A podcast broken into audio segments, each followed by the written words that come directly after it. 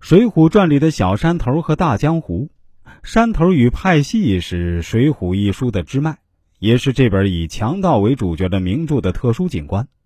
在每个山头之上，或者每个派系的后面，都站着一个大哥式的带头人。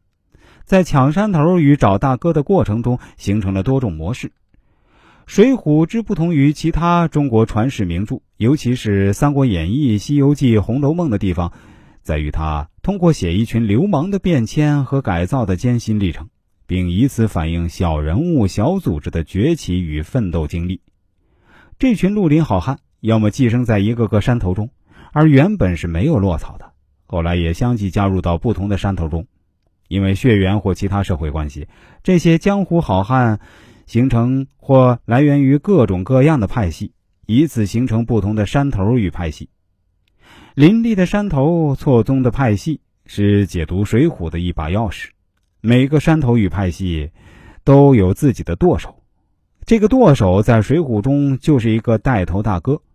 可以说，形形色色的带头大哥是《水浒》的关键人物。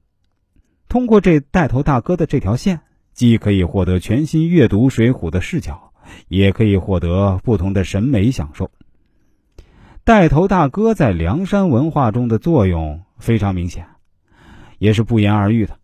而梁山群雄在加入梁山前与加入梁山后，在不断筛选大哥的过程中，创造了至少七种模式，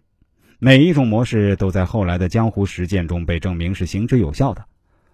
我们先来说说带头大哥。带头大哥一词不是本书的发明，是从金庸先生武侠小说中借鉴来的。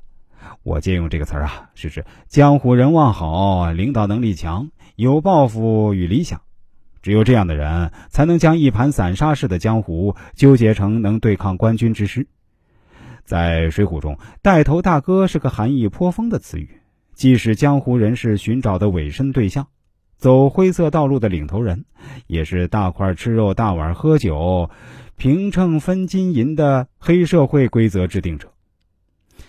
他们带领一群兄弟反抗朝廷，抢劫过往客商，鱼肉相邻，在朝廷武力的中间地带，草根般生存与发展着。在《水浒》一书中，大哥有几种类型：有理想与抱负，江湖人望高，驾驶能力强，具备整合山头与派系能力的，算是超重量型大哥。在《水浒》中，这样的大哥只有宋江一个。而江湖人望极高、驾驶能力强的，领导至少一个实力山头的，可以视作超级大哥，如领导二龙山的鲁智深，领导少华山的史进，都是这种类型的代表。而随便聚集些人马占山为王、小富即安的日子得过且过，那只能算是带头小哥。